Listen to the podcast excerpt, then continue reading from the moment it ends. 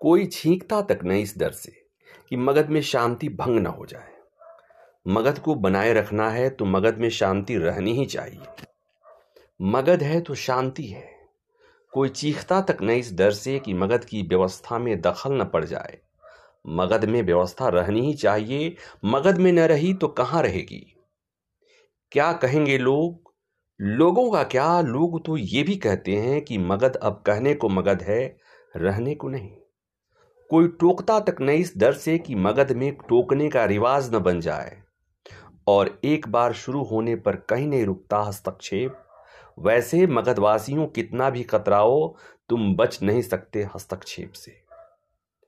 जब कोई नहीं करता, तब नगर के बीच से गुजरता हुआ मुर्दा यह प्रश्न कर हस्तक्षेप करता है कि मनुष्य क्यों मरता है?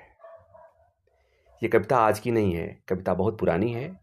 श्रीकांत वर्मा जी ने लिखी थी, और तब प्रासंगिक रही होगी।